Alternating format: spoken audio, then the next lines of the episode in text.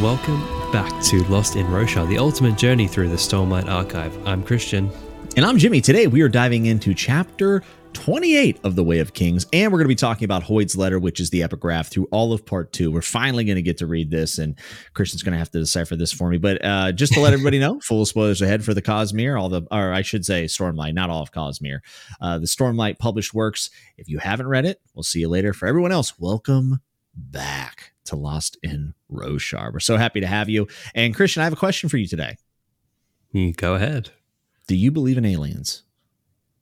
Oh, mate. Jimmy asking the hard-hitting question. Aliens are out there. I just don't think they're here. You don't think they're here yet?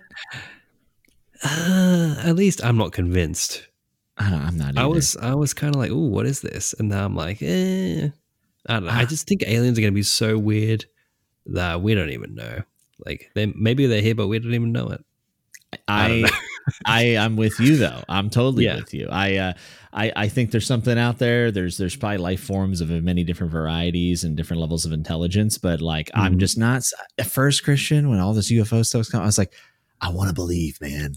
I want to believe. X-Files was playing in my brain, and I'm just like, I'm not there yet, dude. I want like.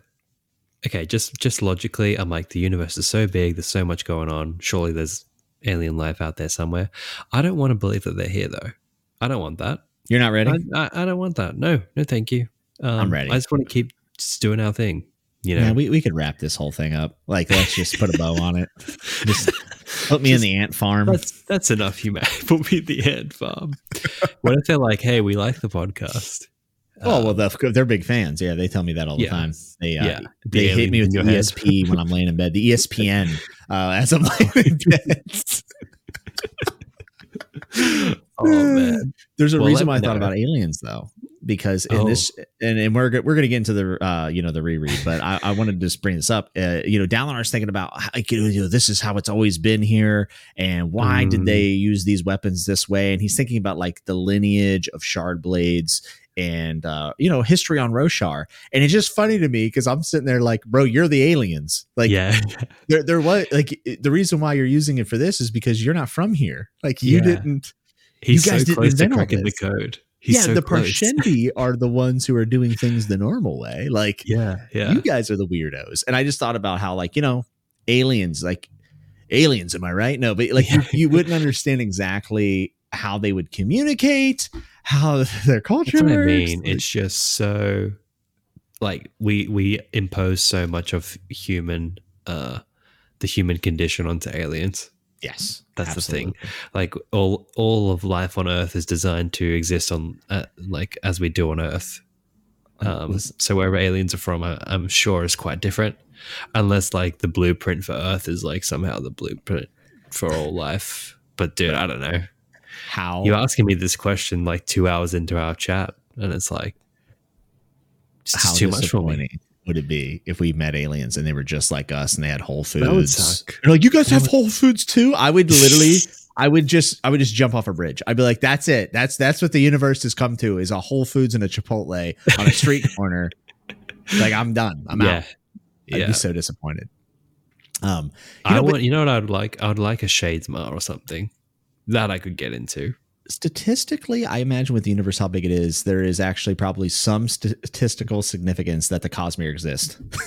Like these. Yeah, I mean, if things are infinite, then yes, they do exist, right? That's the whole. I can't prove the Cosmere doesn't exist. Oh, confirmation right there. That's all, folks. I'm just asking questions, Christian. I'm just asking questions. I'm just putting it out there, dude. I'm just putting it out there. I can't prove it doesn't exist. Done. Just try to like.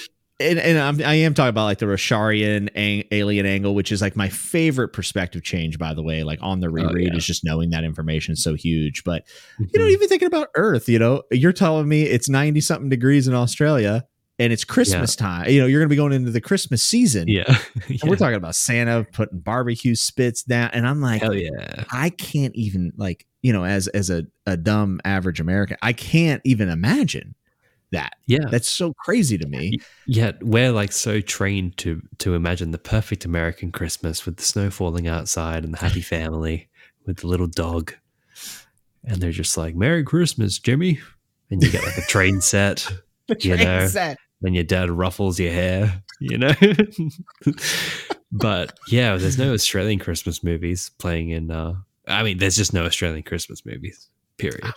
I just there should be. I just can't believe that you can get a tan on Christmas. That's crazy. Yeah, it's Santa's like popping up a cold one, having a cold beer, and flipping some snags on the barbie. No, no. I wonder what Rosharian Christmas would look like. A couple of crabs on the barbie. Oh yeah, they're definitely Kremlings everywhere. Oh yeah, it's the Kremlings. Do you think the chasm fiends are like the trees and they just hang stuff from them? Yeah, why not? I wonder. Like, do you think, now that I'm thinking about it, like here we still sing all the bloody snowish Christmas songs for some reason. Do you think there's a lack of songs in Stormlight? / the Cosmere. Well, the Parshendi are the singers, so maybe we'll get some more Parshendi bangers, mixtapes. I mean, there are some Parshendi bangers, but there are. That's actually true. Venly is going to drop a mixtape about Eshonai. Yeah. It's going to be baller, dude. But like, I mean, the fantasy trope starting with Tolkien, right? Is like the songs. Yeah, and then we got like toss a coin to your Witcher. That was a big song. Drains of Castamere. Reigns of Castamere. So many songs, right? Where's the, I don't know, the Stormblessed? You're right, though. Like, where is the Stormlight song? Yeah, there's like Stormlight stories, like One to Sail, and like this the stories that Dalinar gets from The Way of Kings. But there's no songs, mate. I want a good song. Yeah, like, where are the songs about the heralds? I feel like this is a glaring thing. Yeah. Maybe he's one of the singers to be the singers, you know. Maybe the Alethea just like the... I don't know. I think it'd be interesting if there was like some equivalent to like Southside Chicago drill rap, like in Roshar, you know what I mean? I think who's likely? Like, who's out of all the characters, who's like going to... Adolin? Oh. No, he's like going to start a boy band. It's exactly where I was going with it. Yep. Yeah. Yep. Or you could do Shallan, which is like a one-person act, but really it's a three-person act. Yeah. She's like live poetry / meltdowns on stage. I could see Kaladin becoming like a singer-songwriter, like him and his guitar. Tonight will be the night that I will fall for you over again. Yeah, I could see it. I could see that. Yeah. Sad boy music. I'm sorry for everyone who had to listen to that. That was quite good. That took me right back. Yeah, I would have slayed in like late 2010 alternative scene. I would have just killed it. Yeah. What is happening right now? Oh, dude. We started this podcast and I thought Jimmy's going to be a great host, and you know what? The compilation of you singing top hits, it's coming along quite nicely. Oh no, am I the singing guy? You're the singing guy. I hate the singing guy on podcasts I listen to. Yeah, I don't want to be him. You're busting out into songs. I mean, you did Dua Lipa a few weeks ago. I remember that. I mean, I did jingles. Jingles are different, right? Your jingles... They separate you from the singing guy. I think the audience appreciates the jingles. I miss the jingles, to be honest. I mean, I'm under no impression that I'm actually doing a good job of any of this. That's the difference. Like, I've listened to podcasts where like one of the hosts sings and you can tell he's waiting for the applause when he finishes. And you're just like, this is dreadful. I think, I just think we need more segments so we can get more jingles and we'll be fine. We'll be fine. More money, Yeah. Just... There's my Manscaped ads. It's, I hear all these ads in podcasts. I'm like, I don't want to do any of these ads. I don't want to endorse any of this. I don't know. I just want to get to the meat. And someone will play that clip when we get an ad and they'll be like, he's changed. I love reading ads. It's like my favorite thing. Really? I'm so good at it. It'd be, you've got your natural presenter. You just know how to present things. I just talk about this, and I'm so glad I have you to like do the presenting thing because I can't do it. Well, I think, whenever you're young and you're like, when I grow up, I'm going to do this. Like, I can't wait to go grocery shopping or drive my first car. Like, I don't know about you, but whenever I was young and I was in school, I always thought what I would do as a teacher. Like when I grew up and I'm a teacher, even though I wasn't going to be a teacher, I like thought about it. Yeah. And I've always, when I listen to podcasts, I always thought like, man, one day I'm going to read an ad. Like, I don't know why. I just always read an ad. I was like, I will read that ad so well. Yeah. And we do them on Bend the Knee. And every time we get one, I'm excited. I actually look forward to your ad reads. I'll give you that. Thank you. But it's going to be such a contrast if we have to do an ad read together. You're like, and get 25% off. And I'm going to be like, and yeah, it'll get delivered to you. Was that your Jimmy impression? Because that was my Jimmy impression. Yeah. That was pretty good. Because I'm like, welcome back to Lost in Roshar. I'm Christian. And you're like, and I'm Jimmy. Today, it's like the energy. The energy goes up. And I'm like, oh, I wasn't energetic enough. But I think like if I got energetic, it would be weird. I think it would be weird. Yeah. Yeah, it would be weird. I got to keep it mellow. I feel like you wear your enthusiasm on your face, which is like, you know, the downside of doing audio only. Like you have that charming smile. Your face lights up a little bit. You know, Christian's blushing right now. This is when I see a capital letter as we read the chapter. He sees a little twinkle. I'm just like, I'm going to go to the cup of mine, baby. Oh my God. And Jimmy's like deadpan. Like as he said all this, his face hasn't changed an inch. No, it's just, it's like talking to a mannequin. It's quite unsettling, actually. Yes, I put it all in my voice. Yeah, yeah. It's a yin yang, mate. We're just perfectly balanced, you know. I would agree with that. I think we are very well balanced. It's a bit like Dalinar and Lyft. You know, it's just the perfect combo. Yeah, and you're like, I think. In that, who's who in that scenario? Oh, I'm Lyft for sure. Unfortunately, yeah, you're feeding me pancakes, and I'm just like, oh, I'm just talking about your glutes. Like it gets real weird sometimes. Whenever she did do that, didn't she? She does talk about his glutes. I forgot about that. Yeah, she talks about his butt cheeks. Very strange. Yeah, I mean, we're all waiting for it. Someone had to talk about him. I can't believe you made me sound like Goofy there whenever you did that. Like, what? Hey, I'm Jimmy. Like, you maybe sound like Goofy on methamphetamine. Yeah. That's just how it comes across, mate. And I've got no problems with it. I think you just gotta just accept it. I embrace it. I absolutely embrace it. But I've heard you imitate me. You're like, oh yeah, I'm Christian. Welcome back. Get all Lost in Discovery. Oh, I'm so proper. I'm wearing my pluggers. What's a plugger? I don't know. I saw it on Australian news and I thought it was hilarious. Mate. I was like, oh, I ripped my pluggers. I thought it was the funniest thing ever. I feel like Americans have all this Australian slang that we don't use. Or maybe I just don't know about pluggers. I saw it on Australian news. Pluggers. Yeah, the guy, he stops like an armed robbery and he's like, yeah, I stopped him and I ripped my pluggers. It is like the news anchors are dying when they read it. And I was I'm putting that in my vocabulary now. Ripped my pluggers. Also, can we just acknowledge that I have a horrendous Australian impersonation? Like, it's bad. It's offensive. It's really hard to do. It doesn't come naturally. No. I mean, English doesn't come naturally to me. It's my second language. What's your first language? Rosharian. Hey, there we go. Yeah, that's a Lost in Roshar host if I've ever heard one. Man, let's talk about this chapter. Well, also, hey, big weekly update. Weekly update. Project number 4 is out. We're going to say what it's about. So if you don't want to hear that, skip ahead 30 seconds. It is about Sigzel. Yeah, what he's doing, and Hoid's apprentice, which I always forget. But we should be getting some Stormlight stuff possibly out there. He's not on Roshar, which I didn't know. I didn't know that. I didn't know he was not on Roshar. Yeah, it's weird. I'm curious to see where the timeline is. If you go to Sanderson's video of him reading, he reads a little bit of it. Mm-hmm. I'm up there in the comments somewhere being like, man, I can't wait. So I think I did listen to that. So at some point, no memory of it though. I literally went to go check that video and I saw my comment there. I was like, oh, I don't remember this. Do you ever have that? I don't know. Yeah. Sometimes I'll even go to leave a comment and it's exactly what I said the time before. Yeah. And I feel like that's what's going to happen in this podcast. Like I'm going to say the same things. I'm terrified of saying the same things over and over again. And I feel like I already am.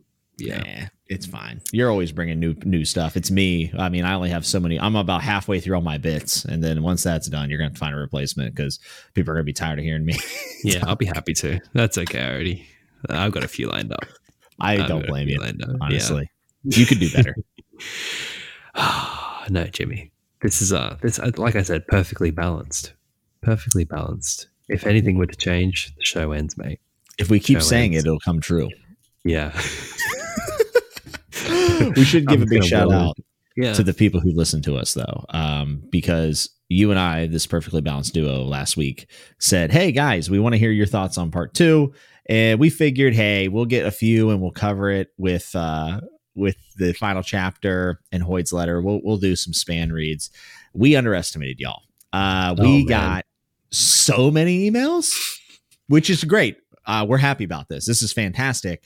And to celebrate that fact, next week, next episode, we will be doing a thoughts and theory section where about, I would say maybe half the episode is going to be us responding to your thoughts about part two and some of your bigger theories. And we're also going to be trying to fit in the interludes next week. But the outreach was incredible from you guys. And it was really shocking, to be honest. Yes. It like quadrupled the amount of emails we generally get, and I was just like, whoa, people are listening. Yeah, it felt good, and they're good theories too. I was like, so damn, these are going to be fun to talk about. I just keep dropping your theories, guys. I love a good crazy theory, even if it's like kind of far-fetched. Let's make it work. Yeah, we will entertain pretty much anything that comes into the old span read box, which is lostinroshar@gmail.com. And if you have something and you missed the call out last week, send it this week. We're going to be covering it next week. It'll probably be about a week until we record. So, that episode, and if we get so many, it might just be a full episode of Span Reads, which would be a lot of fun. We'll see. Yeah. It could be fun to do that. Every now and then just have a Span Read app, crazy theories app. As much as we love The Way of Kings, it's also fun to talk about more recent theories. Definitely. And also, if you're listening to this, well, I don't have any theories, but I had some ideas about, what we read in part two or what's coming up in part three, send that in as well. Like just commentary and your take on things. We definitely appreciate it. We got a couple of those in as well. And like I said, we have a very apparently engaged listenership, but also what seems to be a pretty eloquently worded one, because some of the writing in this is actually pretty funny as well. Like people cracking jokes. I loved it. It made my week. Oh yeah. People are really funny. That's the best part too. Yeah, honestly, you might be able to get a co-host, just fire me and bring on a new person every week. Yeah, guys, and any applications to replace Jimmy, just shoot it my way, and I'll delete it before he reads it. Don't worry. If you could have one person replace me on this podcast, that's the email prompt. I want people to send in who they who would be the, hey, you're just assuming they're getting you. Why don't let's get rid of me, mate? I've had enough. What if I'm just over Stormlight? Bro, without you, scared to tell people. Without you, this is just a first read through podcast because I forgot everything. It kind of feels like that, though. This chapter I have very little memory of. This was one of the first chapters. I'm like, I don't remember. I remember Dalinar smacking these stones like a chap, but that's it. That's it. I don't remember the whole Jasnah conversation.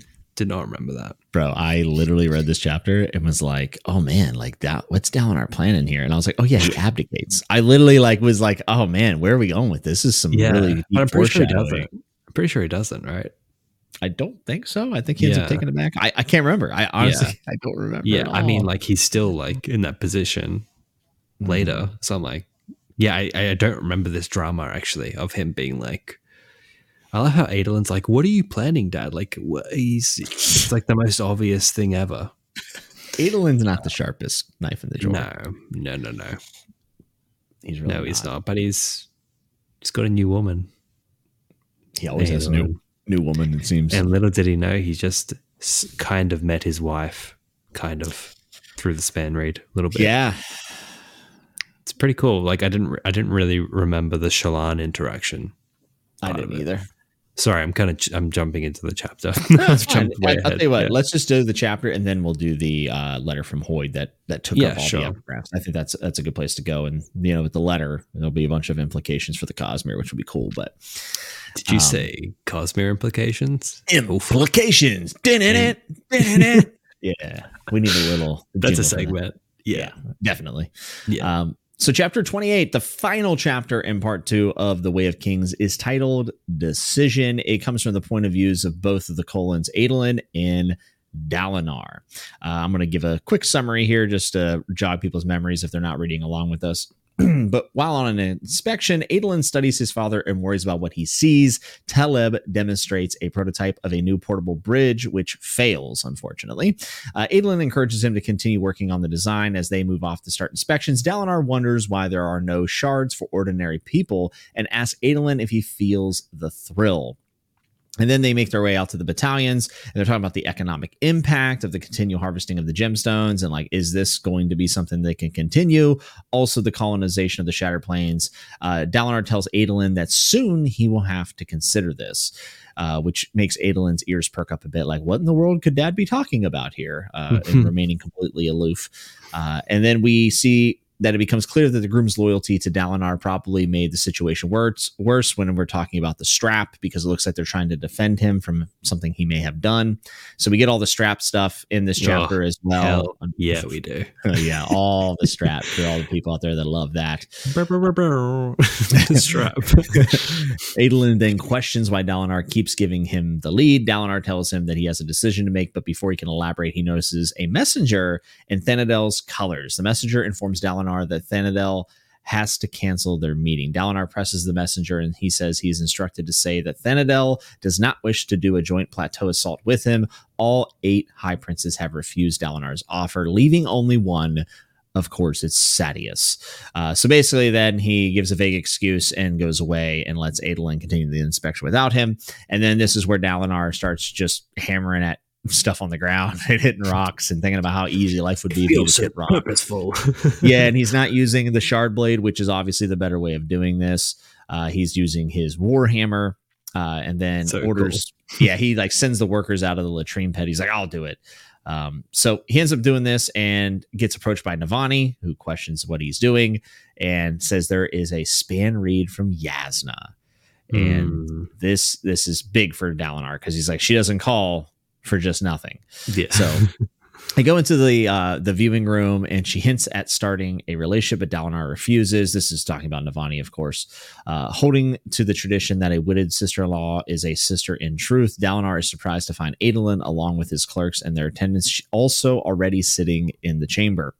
Adolin introduces his new level of interest, and clerk Danlin Morakatha, maybe is how you say it, Marakatha. He and Jasnah have a short exchange about their family. Then Jasnah asked him to repeat his first encounter with the Parshendi 7 years ago. And then she also wants to know about the Shardblades that they have in their possession, and he replies that he only saw them after Gavilar's death. She then has her new ward, Shallan, who we've missed dearly, draw what is referred to in the book as a Voidbringer, although she doesn't believe it to be one. Dalinar and Adolin identified as a chasm fiend. Dalinar urges Jasnah to come back to the Shattered Plains as soon as possible. The conversation ends, and he finds himself alone with Navani, where he reveals that he will abdicate his position to Adolin, and she believes that he is a big dummy for doing this. Yes. Massive dummy. Yes, big dumb. Lovely summary, courtesy of the copper mine, might we say. Thank you. A couple of improv changes there, but for the most part, you know, just trying to parse through that. I think it helps people, because I know not everyone can get to the chapter every week. And I don't want people to be completely lost where we're at, because these are big books, and like me, I'm sure you forgot stuff from time to time. Most people are like, hey, I started the reread when you started episode 1 of Lost in Roshar, and I'm finished Rhythm of War. We have had a couple of those emails, yeah. So they probably, this is a distant memory, this chapter. Yes, very much. What a chapter. Like, even that summary, I'm like, man, a lot happened. A lot happened. Yeah. Look, there's a lot to say. I just can't get over how cool the Warhammer was, though. The way it's like presented, these guys are like, oh, we can't lift it, and Dalinar's like, give it over here, mate, one-handed. And at the end, how it's all bent, it's like chipped, and the whole handle is all bent and everything. And I just found it funny. I don't know, just the thought of Dalinar being like, man, this is so rewarding. I feel like the use of this, it's like going, like working out for the first time or going for a run for the first time. And it's like, man, all these endorphins. And there's also something to be said about like kind of a little bit of maybe commentary on the class system there, right? Is that like to him, this is a nice break from all the other tension he has to deal with, whereas some people actually have to do this for a job and like it's their duty and they hate it. And to him, it's like a fun side quest, almost, you know, a relief. There's something about that. I think that I felt that a little too. And that's, you know, that's fair. That's definitely fair. The humble common folk. I understand. Like, it's like whenever I ate spam when I was a kid because I was poor, and then my wealthy friend ate spam because he thought it was like cute and funny. He's like, "Oh, I'm eating spam," and I'm like, "That was my dinner last night." Oh, dude. I remember those days. That hurts. There was a little bit of that. I liked that little. There was like a little moment where he sends his like right hand man Taleb or whatever to tell the people to just relax and stop watching, and he's like, have light conversation quietly. But he's like ordering them to just chatter amongst themselves. That was kind of funny. It's just so normal. Serious. Yeah. And he's like such a little mini Dalinar. Dalinar would so be awkward like that. Chatter amongst yourselves. Be jovial. But it's cool. Like he's embracing Nahadon's teachings of like understand the people. He's really becoming an embodiment of the book, of The Way of Kings. He's embracing it. It was fun to be in his head and understand the thought process. I think we needed this, you know. It had been a bit samey. Dalinar hadn't really stopped and thought over everything. So it was fun. It was fun to get all of that. But I guess it gets most interesting once we have the chat with Jasnah, right? And Navani. Were you surprised at how forward Navani was? Yeah, I did forget how, like, just in your face she could be. But I also think that's probably why I was very drawn to her character in my first read through. Like, I always loved Navani scenes. And that's probably why, because I'm also a very blunt person. So for me, it's like, I see you, girl. I see you. It was nice, right? Because everyone's so uptight. Like, Adolin. Adolin's got that like repressed sun energy, and Dalinar's, you know, Dalinar. So it's finally nice to see someone be like, "What are you doing? Why you should? What are you doing, mate? Why didn't I? You want to marry me?" Just like real casually. Oh man, he's just like, "Oh, I'm so uncomfortable. She's leaving me in a room alone." Oh. Yeah, I love reading about the moments when they first met the Parshendi. I freaking love that. I don't know, this whole first contact thing is so cool to me. Mm-hmm. Yeah. And Dalinar was fascinated by them. He was loving life. And it struck me again to realize, wow, it was like 1 year of them meeting them before this whole assassination, treaty, everything. Like, it's very quick. It went downhill very quickly. Yeah, and this relationship's really new, and it's interesting that the Parshmen was such a strong fixture in their society, and the Parshendi were a very random discovery. A line that I highlighted, that's a potential mystery here. I don't know if we can make much of it. He said the first meeting happened when we were exploring a forest that wasn't on the maps. So I'm wondering, like, who made these maps that they were working off originally? Because it's one thing to say, like, they were in uncharted territory, but they were working off some kind of a map. So why was there a forest on their copy? I mean, why wasn't there a forest? Sorry. Yeah, that's a fantastic question. And a lot is made of the maps. And we even see, like, drawings of maps inside of the book. I think that's probably significant. Yeah. Or, yeah, were they just working off such an old map that a forest had grown in the meantime? But that kind of seems like... it doesn't seem like ecologically, like, Roshar is just so volatile. Yeah. Because of the storms and the changing of the seasons and everything, that maybe it's possible it would be able to grow fast, or maybe it would render it impossible. I don't know. We've also got a god called Cultivation. Ooh, shoot. Yeah, you're right. Could she have just, like, cultivated a little forest real quick? Mm. Could she have forced this meeting, perchance? Oh, my God. Maybe it wasn't a coincidence. Ooh. Oh, just asking questions. Dude, I mean, look, we're recording. It's past midnight here. I felt a bit sloppy, but now I'm warming up. All right. He's got the oils flowing. Here, what am I saying? A forest could have grown. We got magic. Cultivation. Maybe they were playing a hand in the meeting or something. Yeah, and maybe this had to happen. Ooh, I want to bust open Rhythm of War, hey? Yeah. We can read that. Because we have the first contact chapters. They're real. They're there. Yeah, I can't wait. We should have cross-checked. Yeah. We should have. I like this. I think if we get an answer for it would probably be in book 5. I think book 5 is going to kind of cap off this Parshendi Alephi thing. Yeah. Before, it's just like the people on Roshar sort of thing. The inhabitants. Yeah. It's weird because your memories can trick you, right? So in my head, them meeting the Parshendi was like Dalinar with the machete going through the forest and then like Tarzan and a Parshendi's crouching in the, writing a song, making a mixtape, and they're like, oh, who are you? Eshonai in the booth just vibing. Yeah, she's the side eye. And then the whole language thing was cool, how they learnt Alethian almost instantly, they were fluent within a year or something, under a year. I forgot what the exact amount of time was. And I'm just I don't know why that is. Is that another magical thing?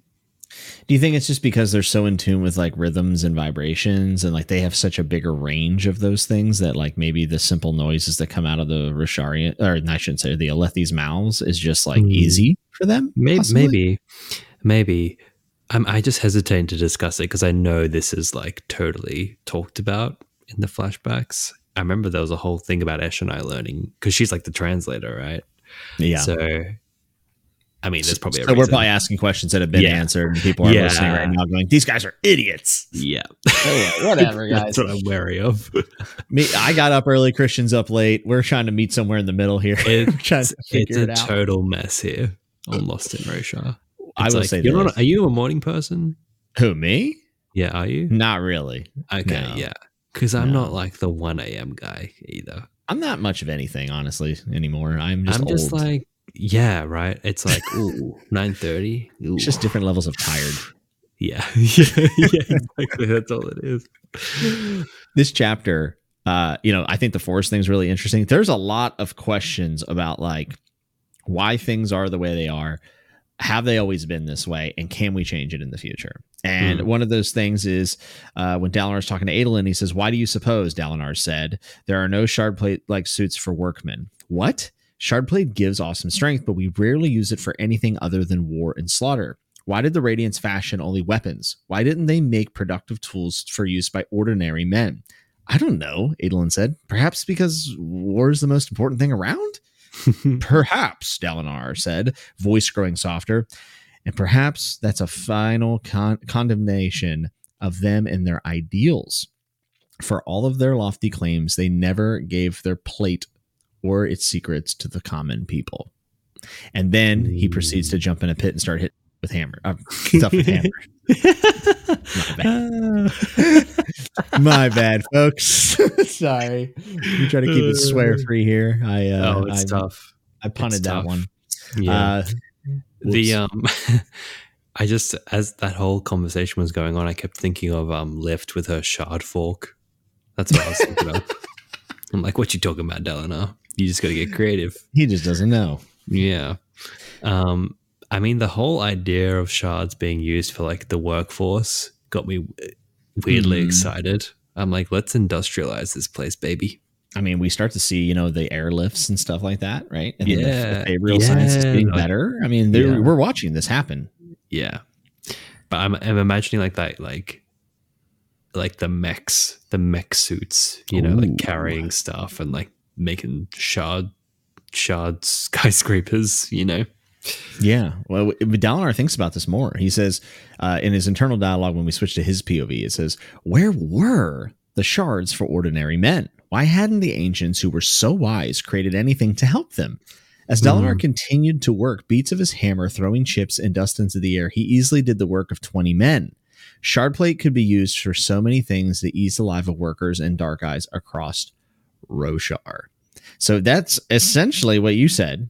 I mean, that's what Dalinar's kind of getting at right here. I wonder if it's just because, like, the radiance of that time, you had to say the oaths and bonds spren. It was like this natural thing. Could you even share it? Could you get a blade? I think most technological advances come from trying to perform violence on another person. It's like they don't gain traction until it's used in war. Yes, I mean that's happened in our real world many of times. Mm. I mean, even nuclear energy came. Yeah, Oppenheimer's all about that. Yeah, basically. So I mean, it just shows you that where the priorities lay. And unfortunately, it just seems that war and violence is like a part of the fabric of who we are. Like we just never stop. We have never stopped. Yeah, and that, for better or for worse, has also pushed technological advances ahead. And I think Dalinar is having that reflection, saying, well, I'm in a position of power. And later on, he's going to be in a much bigger position of power that he doesn't even realize yet. But, this is part of that transformation for him and seeing things differently and looking at the class system. And what Brandon Sanderson's doing here is setting up the fact that we're going to be able to believe that Kaladin can get along with Dalinar. That's what this is. Because we've seen, right. Kaladin has had such a black and white view of the higher classes, and Sanderson is laying the groundwork and the trust from the reader to know that this is possible. Yeah, you're so right. This is the you start to get the itch now of like, oh, let's get these two together. Mm-hmm. Let's see how they mesh or they don't, and then we get like, isn't it soon we get the interaction between Adolin and Kaladin? He like flicks a coin at him, like, hey, bridge boy. Camera stuff, or something like that. Go fetch the leader. Little bridge boy. The worst.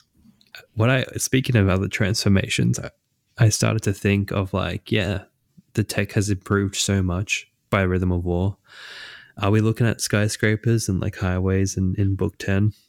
Well, we do get a time jump, right?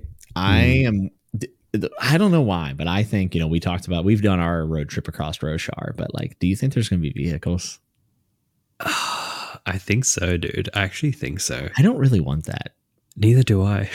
I just got a weird flash of what's that?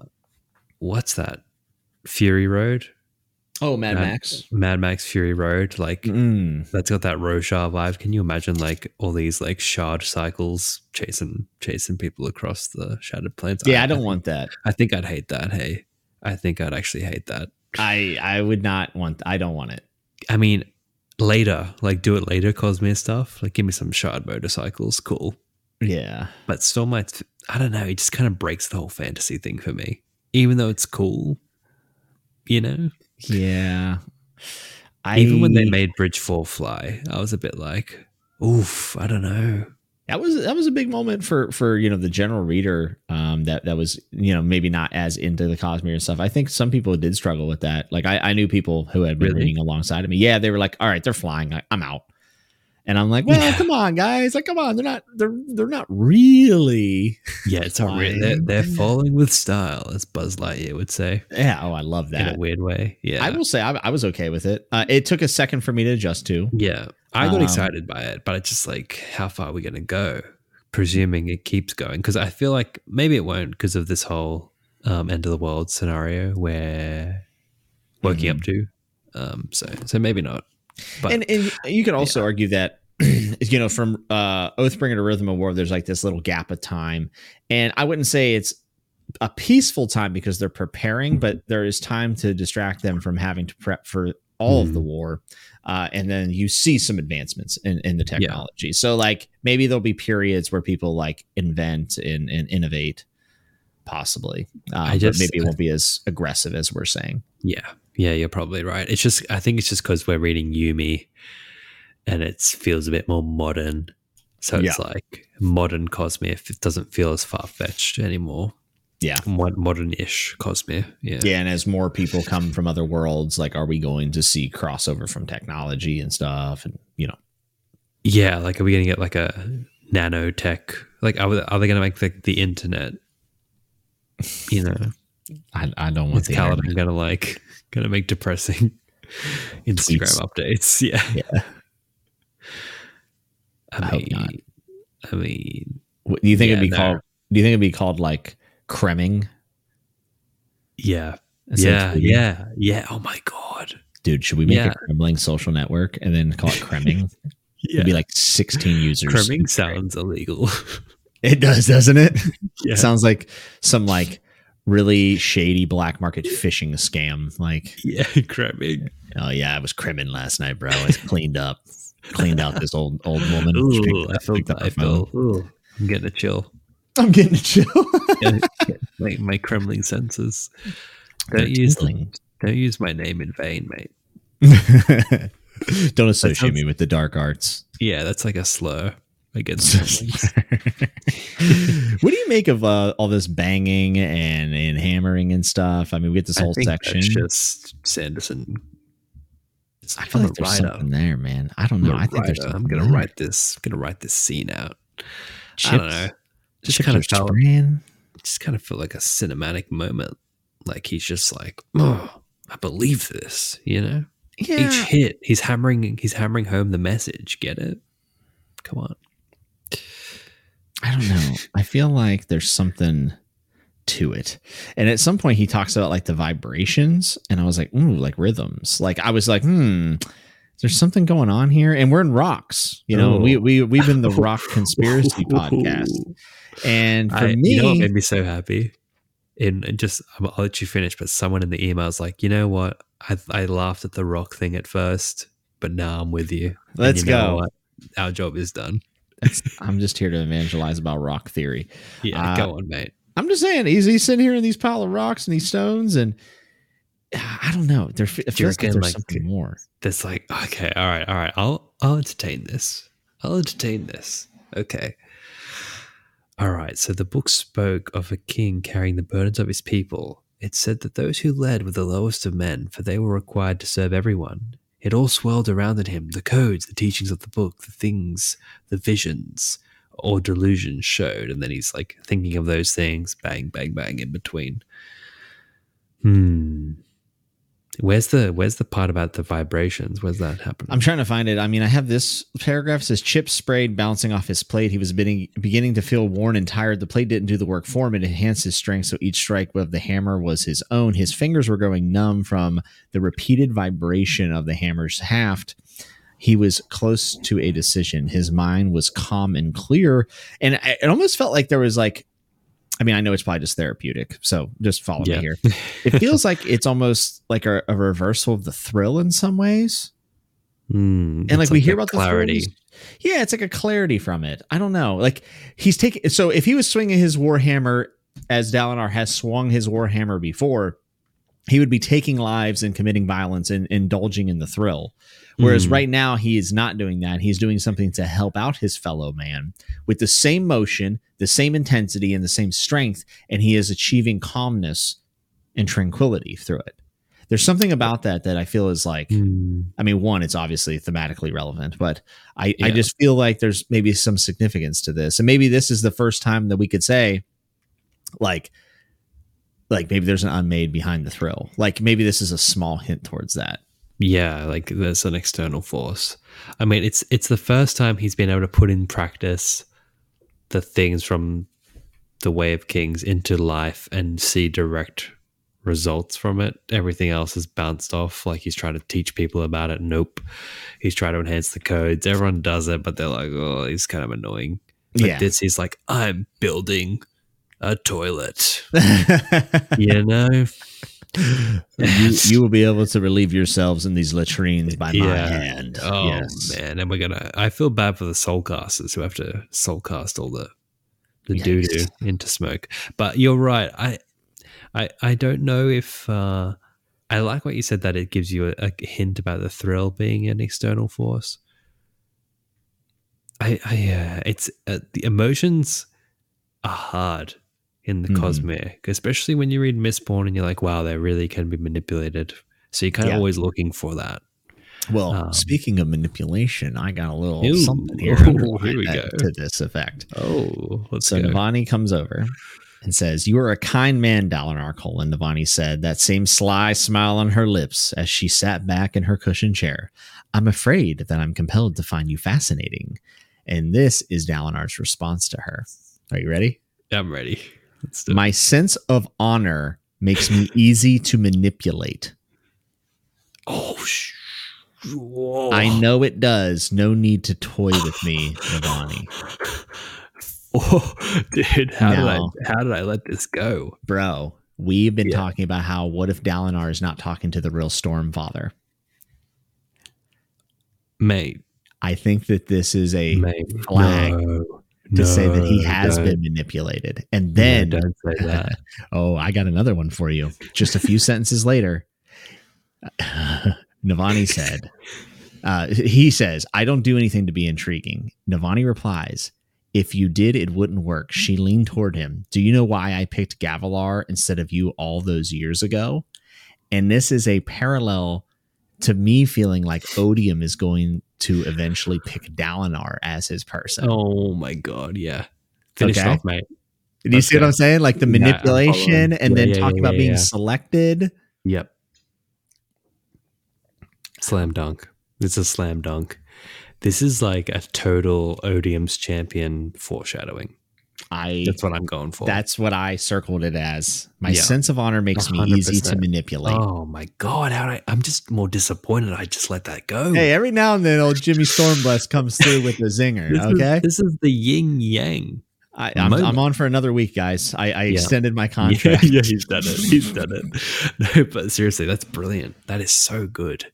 That sentence is so purposeful. Like there's no way he didn't. That is huge. That is huge, dude. What I'm saying is that his sense of honor makes him easy to manipulate, and I think Dalinar will be manipulated. Yeah. Mm-hmm. You've slam dunked that, dude. That's great. Thank you. That's Thank so you. Good. Yeah. Brilliant. Support me on Patreon. Yeah. Okay. Yeah. I'm more than ever convinced of the Dark Dalinar theory. Can we name this theory so we can make it like a popular theory? Like how we predict Dalinar is going to be like a Dark Lord. Dark version. Dalinar. Dark Dalinar. Okay. Yeah. Dalinar of Darkness. If you want to be like really Dalinar, like dramatic about it. It's like, he's going to be some like, I want to make a comparison. There's a Mistborn character who kind of does this. If you remember, kind of has that like, I'm being manipulated, but I kind of want to help thing going on. And I could see that being Dalinar for sure in the second half. Yeah. Oof, I love it. I love it. I also just want to apologize if people can hear like a mower in the back. I don't know what, I guess people are like racing lawnmowers outside of my house or something. Like, I don't understand why it's so loud. I don't understand. There's always that one guy who's like, I'm going to rev this. It's a cover up. Yeah. It's the Kremlings Bureau of Investigation. They're trying to cover up that we have figured out that Dalinar is going to go to the dark side. Dude.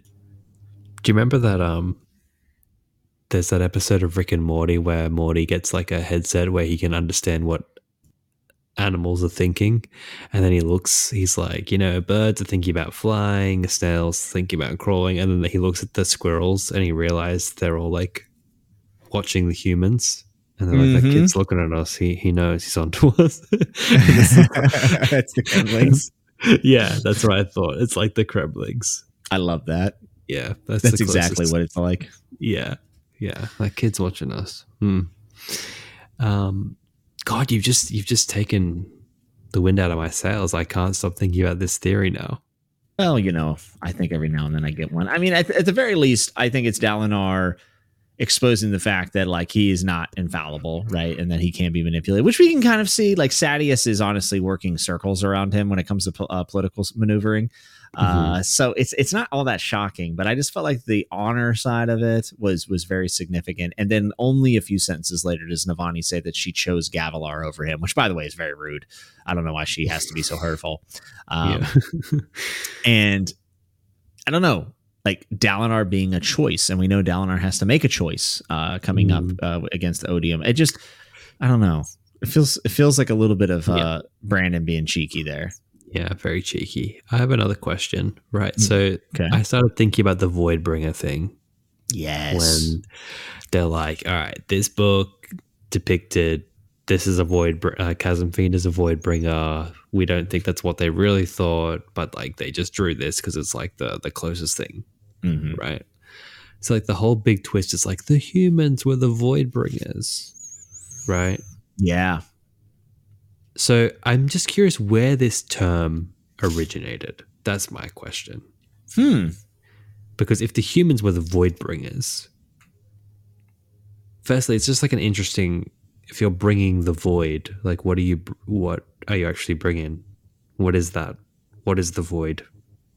If you like, is it just like the essence of nothing that they left their planet as? Like it was destroyed, right? And now they're going to bring that same danger slash void to their world, maybe? I don't know, because like I don't really like that. No, because it's like we have all these terms in Soulmite, like void light. Like it's an actual thing, you know? And there's void spren.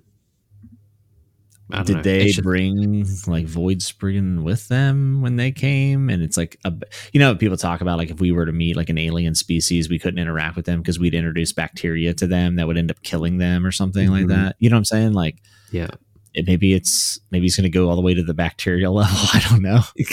Yeah. Like I'm going to read the official, the Voidbringer thing on the Copper Mind. Okay. So it says the Voidbringers are historically considered to be a group of creatures that attacked the humans of Roshar in a series of wars known as desolations. In the 4.5 millennia since Aharatayam, which is just the day the heralds gave up, much of the factual evidence on Voidbringers has faded into myth and legend, as well as foreign doctrine. Voidbringers were said to have cast mankind out of the Tranquiline Halls and fought the heralds of the Almighty and Knights Radiant on Roshar.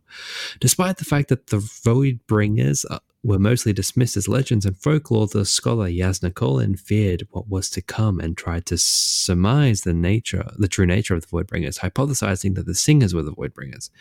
In actuality, upon the arrival of the Everstorm, the Voidbringers were revealed to be a large coalition of various beings allied with the Shard Odium, not solely singers.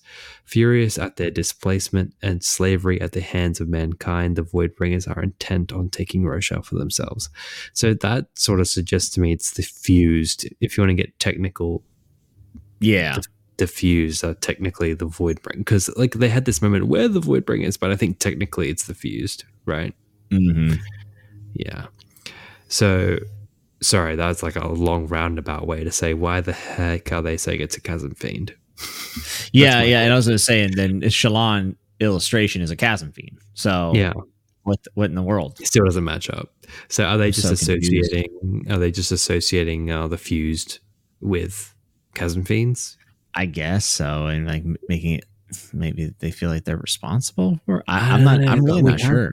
We have these like curious chasm. I feel like there's more to the chasm fiend though, because do you remember briefly at the end of Rhythm of War when we get this like last moment with Eshonai in the flashbacks, like after her death, and she like flies over Roshar or whatever.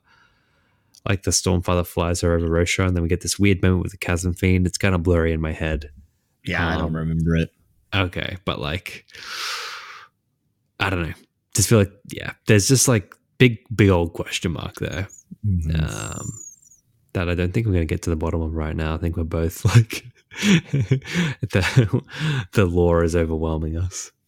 Yeah, we got a lot of book to go before we even get to that point. So, which is fine, right? There's something's going on. Something's going on. I mean, I'm just asking the questions. We're just raising the flag. That's all. Yeah. We're just saying, hey. Make sure you pay attention. Someone's going to debunk that one for us, thank goodness. Yes. I feel it coming. We do appreciate it, by the way. Yeah. Is it time, mate? Is it time? The letter. It is time for the letter. Let's do it. All right. I'm going to toss it over to you to read the letter. You good with that? Do you have it? Do you have it up? I don't have it up. You got me. All right, I'll link you. I'll link you the letter. All right, here you go. You know, the most interesting part, and I couldn't resist, is like we get a response to the letter in Words of Radiance. We'll resist now, but I did read ahead to see like what comes back, which is fun. Interesting. So yeah, on the page that I gave you, it's just the first letter. Okay. Yeah, that's the one. If you want to stop at any point to discuss, go for it. Okay. So this is the epigraphs from part 2, and Hoid is writing to Frost, which I'm going to have to ask you who in the world that is. Okay. And it's essentially talking about Rayse, Vessel of Odium, a bunch of other stuff. But here is the actual letter. Okay. Starts here at the top. Old friend, I hope this missive finds you well. Though as you are now essentially immortal, I would guess that wellness on your part is something of a given. I realize that you are probably still angry. That is pleasant to know, much as your perpetual health.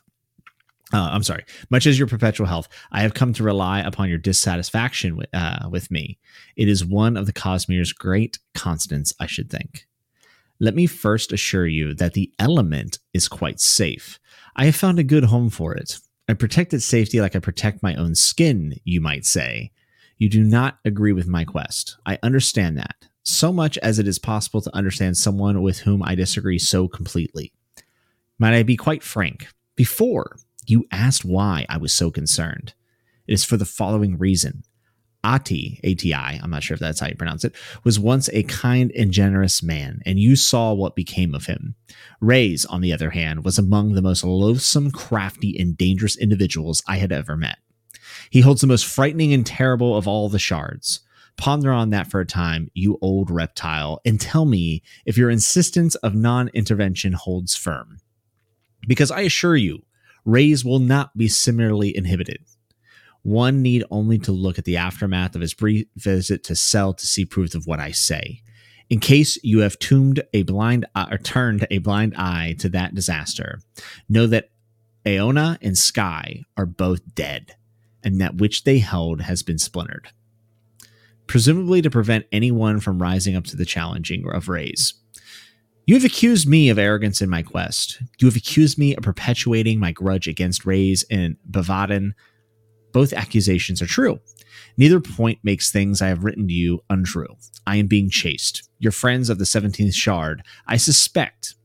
I believe they're still lost following a false trail I left for them. They'll be happier that way. I doubt they have an inkling of what to do with me should they actually catch me. If anything I have said makes a glimmer of sense to you, I trust that you'll call them off. Or maybe you could astound me and ask them to do something productive for once. For I have never been dedicated to a more important purpose, and the very pillars of the sky will shake with the results of our war here. I ask again, support me. Do not stand aside and let disaster consume more lives. I've never begged you for something before, old friend. I do so now. Oh, man. Big. When you're reading these epigraphs, I don't feel like it's this epic, but when you read that letter, I mean, it feels, I will say the rhetoric there and the actual plea from Hoid is pretty convincing and very concerning. Yeah. What's the line that I love? It was something about like the conflict here will like, yeah, here we go. The very pillars of the sky will shake with the results of our war here. I was like, damn. That's epic. That's really cool. Yeah. So what's going on here and who's Frost? And honestly, can you remind me about Rayse and everything? Okay. Yeah. I'll catch up for the most part. So Frost is interesting because Frost is like not really officially spoken about in any of the published works. It's a bit of a, like Sanderson has talked about it through questions and things. He had some like unofficial, non-canonical like short things written with Frost and Hoid involved. So that's why people are kind of aware of what's going on. But it's not like you can pick up a published Cosmere novel and like spot him anywhere. So Frost is a dragon and well, like a person who can turn into a dragon, as I understand it, on the planet of Yolen. And the planet of Yolen is basically where everything like first started. It's like the original planet of the Cosmere. That's where Hoid's from. And that's where like all the people who hold all the shards are from. So he's like at home base of the Cosmere. And Frost's mentality is like non-intervention policy. Like, I'm not going to mess with anything. I'm just going to let the Cosmere happen. And Hoid is like, I'm going to get involved in literally everything. That's Hoid's policy. And Hoid's like, dude, come help me. So that's the gist of like the context there. And basically all the names that we keep hearing throughout this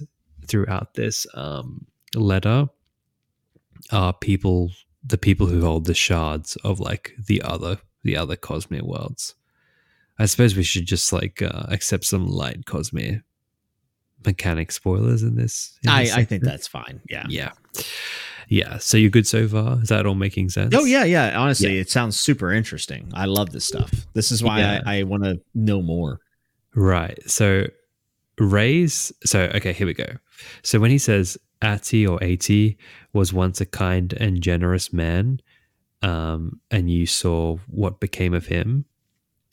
So Ati, whatever, he's the guy who holds the shard ruin. He's in Mistborn. So he's like saying, hey, this guy was like a nice dude, and then he took up that shard and look what happened to him. And then he goes on to say like Rayse, which is the dude who has Odium, and now he's got this shard.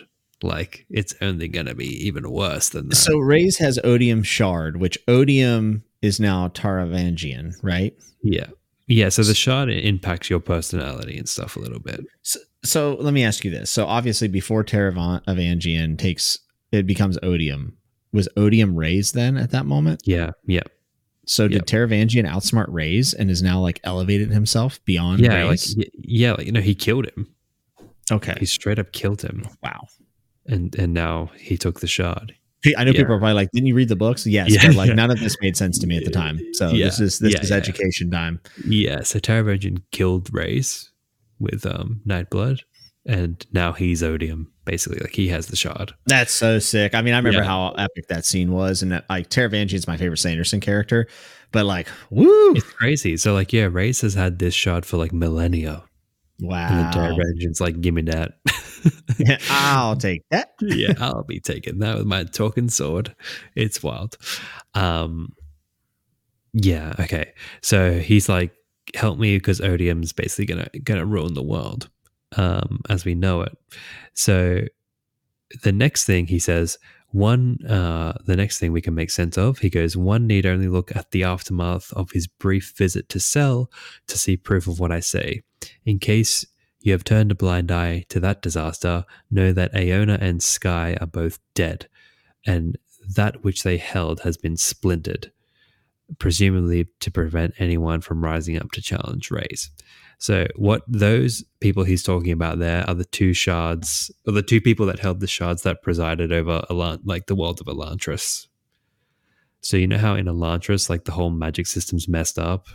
Yeah. And all the injuries are everlasting and all this stuff. It's because Odium killed those people who presided over that planet. Whoa. So he's like, dude, if you don't take me seriously, while you've been chilling and non-intervening, Odium's gone over to that planet and ruined things. And he splintered the actual shard so nobody can pick it up. So nobody, like, he's on a bit of a rampage sort of thing. Yeah, and we have other Cosmere works that have splintered shards as well. Yeah, because like honor is splintered, and right? Isn't in Yumi as well, right? I thought there was. Oh, I don't know. Maybe I thought that was. I might be wrong. I actually don't know if it's splintered. I can't really remember. Yeah, I have to look. This stuff gets very confusing to me. Yeah, I can feel it. But basically, he's just saying Odium's been traveling around the Cosmere and has been messing things up. So we need to take him seriously. I guess he's worried about the next steps that he's gonna be taking. And then Hoid says, I'm being chased. Your friends of the 17th Shard, I believe they're still lost following a false trail I left for them. 17th Shard are just kind of that other group of like non-interventionists that are watching the Cosmere and making sure Hoid and others don't mess it up. Mm-hmm. So Hoid's just like, dude, help me out here. So yeah, it's just all the shard dramas. And what's kind of stunning to me is just like all these people were there at the beginning.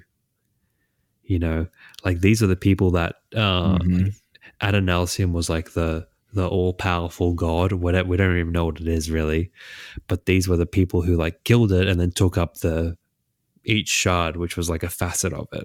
Do we know if they were just in killing the god, or was it considered a thing? Okay, we don't know, but we know that Hoid was there and like part of it. See, this is the stuff that like drives me to want to like, because I DNF'd the Launchers because like I thought it wasn't very good, and but like, so this is the kind of stuff that it does make you want to go read this stuff, even if you don't necessarily love the story, just to get the little tidbits, right? Or you could just read a wiki like most people do, but you know, this is the kind of stuff. I mean, this is awesome. Yeah, it's like we're seeing the biggest players very, very quickly. Mm-hmm. And I guess it's just, I guess like as a reader, I think all he's trying to do is like just telegraph to us that like that Odium is a big threat. And then Taravangian kills. Taravangian straight up like, no, I want to be the big threat. Wild.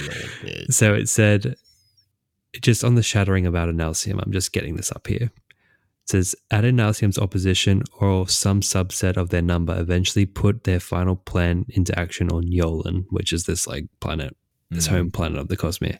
The group included Hoid and likely Frost, in addition to those who had become the original vessels of the 16 shards.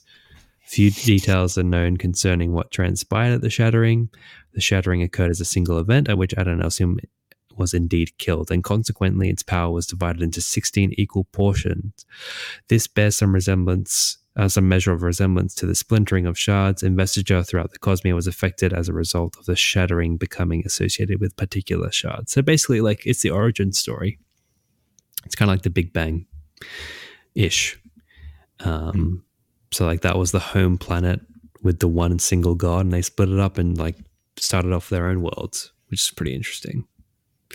Wow. Which makes me want to see that planet. Like, what how did that work? Yeah, what does that look like? How do people live with it? Yeah, I mean, there's just very sci-fi. I mean, this is sci-fi, right? Like, yeah, because each shard, like, impacts the world so distinctly. So if Adonalsium encompassed all of them, what does that world look like? Dragons, I guess. I you want to talk about high fantasy. I feel like it would be the highest of fantasies. Yeah. And I'm just going to make sure it's in this letter that I don't go ahead to the other one. But does he say that he's immortal? Yes. Yeah. He goes, though, as you are now essentially immortal. So yeah, like, how does that work? That they can live forever there too. And how can Hoid live forever? There's all these questions, right?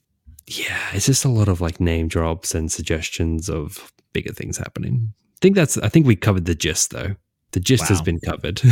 Yeah, and if any of you have more to say about it, feel free to send it over to the Spanreeds.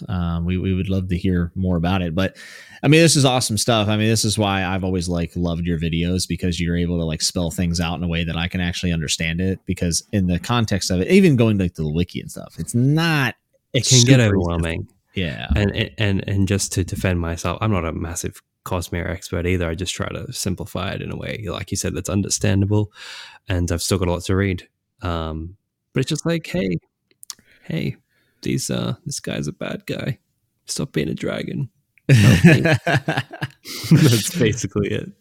Yeah, I feel like I have so much I need to read. I know I need to get to Era 2 and Mistborn as well, to get a better idea, because I heard that the last book is very Cosmere heavy. Yes, I've heard the same. But I also know that I have to read a bunch of other stuff I haven't read, I think, before I can read it. So it's like... It's hard. Wild times, mate.